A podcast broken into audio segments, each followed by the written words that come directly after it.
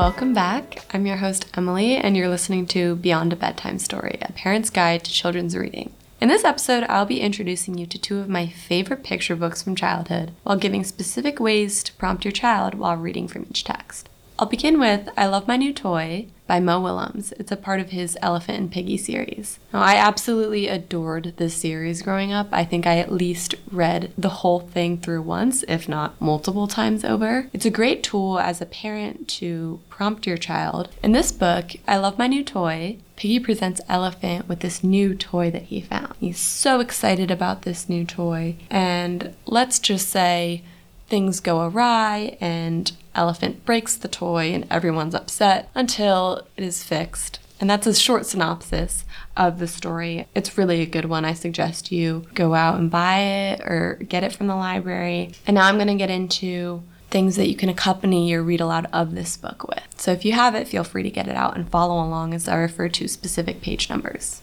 My first strategy that I would recommend you use as a parent is an emphasis on vocal inflection while you're reading. Mo Willems actually encourages this with his illustrations of the text and how he configures his speech bubbles. It's very strategic in bolding, capitalizing, and punctuating speech with multiple exclamation points when something exciting is happening or there's anger or a lot of emotion on the page.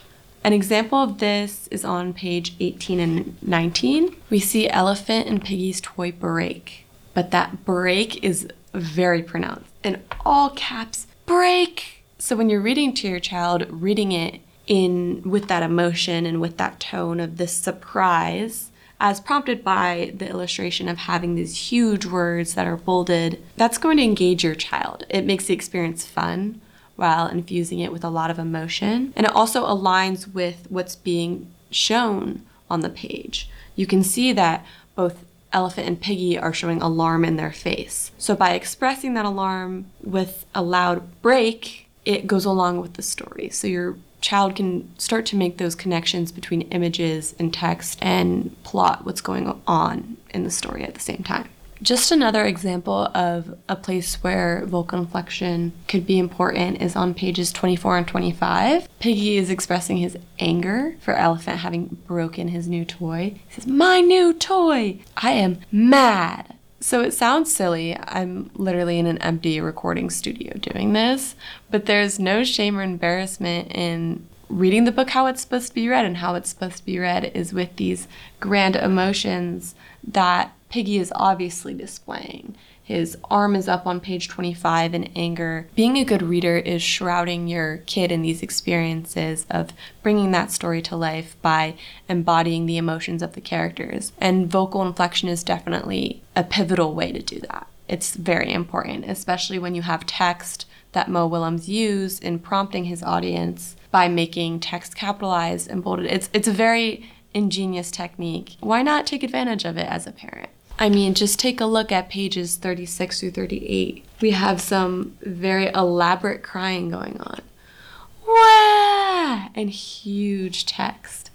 So it would be lame to not read it like how it's supposed to be read, which is very overdramatic. And this will be fun, it will make the experience fun, but it's also just a good technique to model what's going on in the story so that your child can begin to draw connections between what's really happening and this isn't just text on a page. Along with vocal inflection, another way to kind of bring this story to life in I Love My New Toy is by mirroring the character's physical movements. On page 12 and 13, Elephant throws up a ball, and then Elephant and Piggie are looking up at that ball. And there's not even speech or text on this page, it's simply the image. But when showing your child these images, you might also look up like Elephant and Piggie, and maybe your child will mirror your movements and they'll also look up. But it's a way of showing that these illustrations are important, and while there's no speech, they're still talking about the story and the action of that ball going up.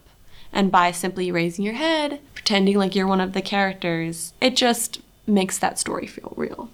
That technique is also apparent on page 16 when Mo Willems actually has the reader turn the book as the ball comes down. So if you want to look up, turn the book, and track that ball as it comes down. It just makes the experience fun overall for you and your child. You're interacting with the text, you're using it how it's supposed to be used, and you're also just immersing them in that story. I think a common theme amongst vocal inflection in these physical movements is honestly being overdramatic. As a reader, being overdramatic is the best way you can be because you're just amplifying all the things that are happening and it'll be easier for your child to recognize what's going on. Another way we can do that is with facial expressions. So on page 20 and 21 of I Love My New Toy, after that toy breaks, Elephant and Piggie are just distraught. Like if you look at their faces, their illustration the illustrations say it all. Again, there's no text on this page, but that doesn't mean it's not important. Maybe you pause on this page and you make a sad face yourself while the characters are also making it. And your child seeing you make that sad face, maybe they start making a sad face. And they're just becoming a part of the story and going through the plot with the characters and it's a way of having them interact with the story on another level. It's super simple. All of these things are super simple, but that doesn't reduce their significance to the storytelling. So, in addition to those techniques of how you can prompt your child while reading, there are also activities that you can do after reading that can just extend what they learned beyond simply having that read aloud and enjoying the story. I have an example of a follow up prompt that you can give your child. This is simply a question that you can pose to them, and they can just verbally, you can discuss it, but just to have a conversation. And it's centered around theme, and it's a theme that appears when Elephant says, Friends are more than toys. It's on page 55. I guess it's the, and you might just be like, Friends are more than toys, and close the book and be done with it.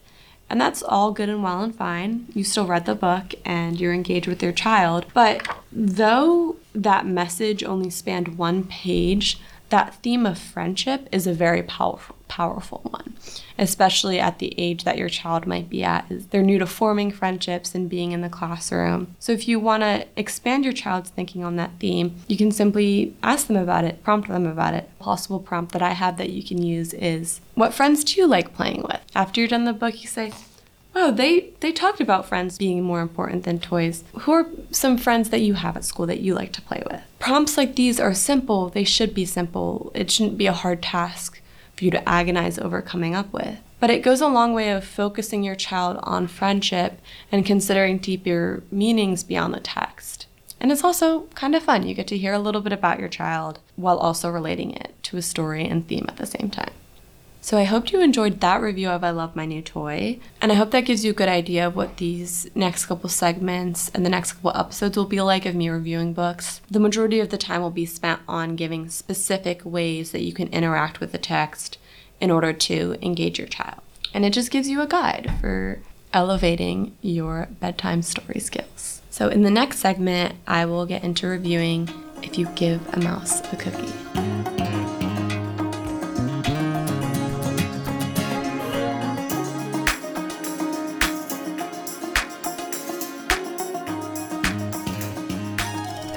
Hi again. Let's just dive into the next book, If You Give a Mouse a Cookie by Laura Numeroff.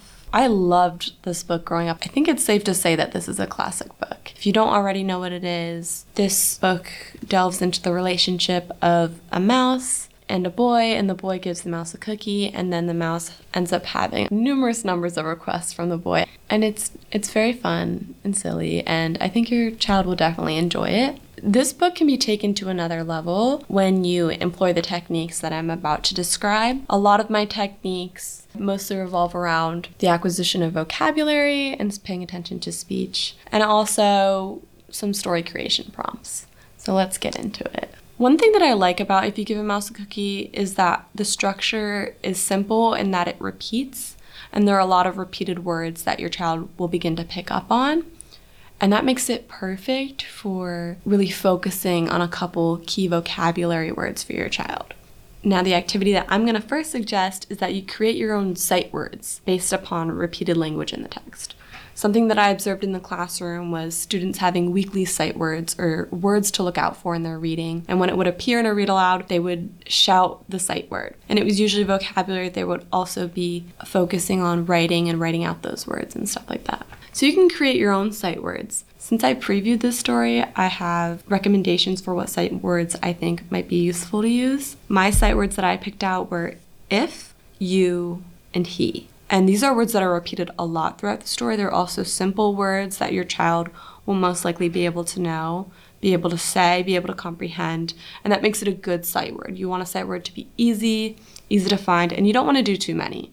So three is good because they can just really focus on finding the, those three words throughout the story. I suggest printing these three words on note cards for your child. So writing them in bright letters on note cards and place them in front of your child while you're reading so he can be reminded to look out for those sight words. I would like to also mention that he is a unique sight word because throughout the story he takes on multiple forms. The narrator doesn't just say he, the narrator also says hill and he also says he's.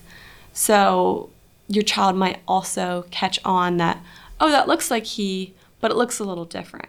That's a really good skill to be able to identify, huh, in he's and hill, there's he in that word, even though it's not just he. I like this activity because I think it's easy. While you're reading, you're just reading the story like you usually would, and hopefully your child will be picking out words as you're going. You may be frequently stopped, but that's okay. Maybe if you want, a possibility is to read the book in its entirety first and then go back with the sight words and have your child pick out the sight words in the second read through that might be helpful because you're definitely going to be stopped very often by your child pointing out those sight words. And also, you can follow up the read aloud after going through the sight words with having your child write out the words on a piece of paper if you want. It's totally up to you. As the parent, it's up to your discretion how much of the activity you want to do. I'm just here to give suggestions, and I think this is a really cool one that's pretty easy to implement.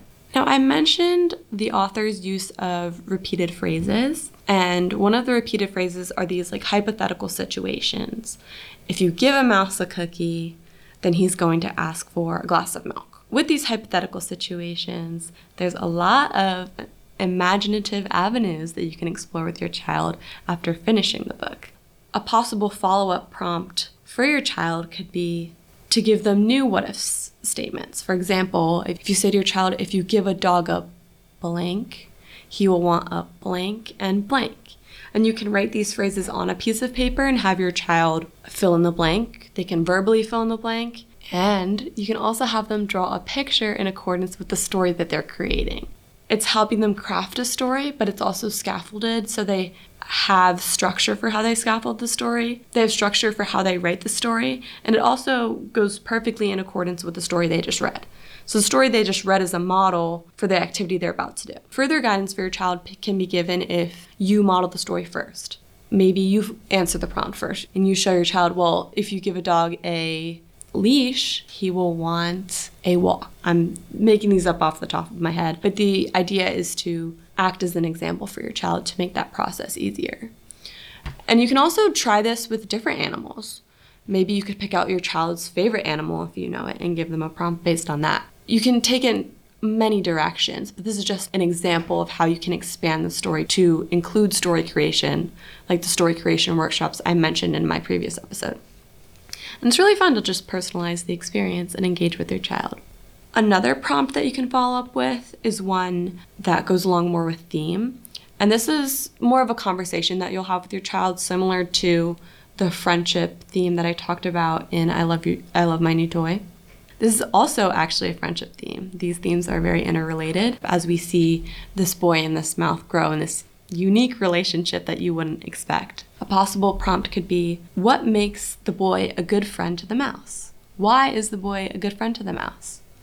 If your child doesn't know, you could tell them, well, he invites him into his house, he gives him milk. I specifically, when you're giving this prompt, would go to the last page because there's an image of the mouse sitting on the boy's lap, so you can really see their relationship. That friendship is evident. So, this will concentrate your child on that theme of friendship, on this image of friendship that we're left with at the end. And really, that the story is not just about the silly mouse asking for insane requests. It's really about this boy being a good friend to the mouse. Be encouraging to your child when they're answering the questions.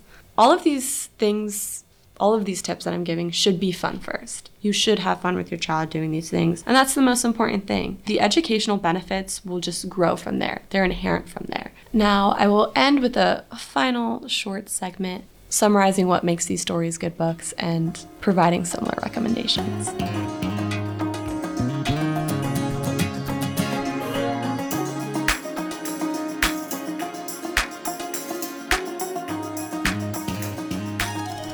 Welcome back to the last segment.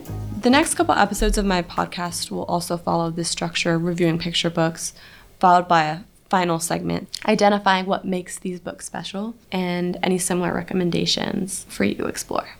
What I love about If You Give a Mouse a Cookie and The Elephant and Piggie book is that they're a part of a series. My favorite book in the If You Give a Mouse a Cookie series is actually If You Give a Pig a Pancake. And Elephant and Piggie, I just, I read all of them. So having a staple series for your child and introducing them to a series when they're young might be helpful for them to take a liking to a certain style, to a certain book. And as they grow in reading and as they begin reading on their own, they may take that initiative in the library to seek out that book on their own, to read on their own. I know that happened for me at least with specifically Elephant and Piggie. As I was able to read on my own, I gravitated toward that series. I always knew what I wanted to read because there was always another book in that series to look at. As they become used to that structure, those books become easier to read and it's kind of like a home base that they have.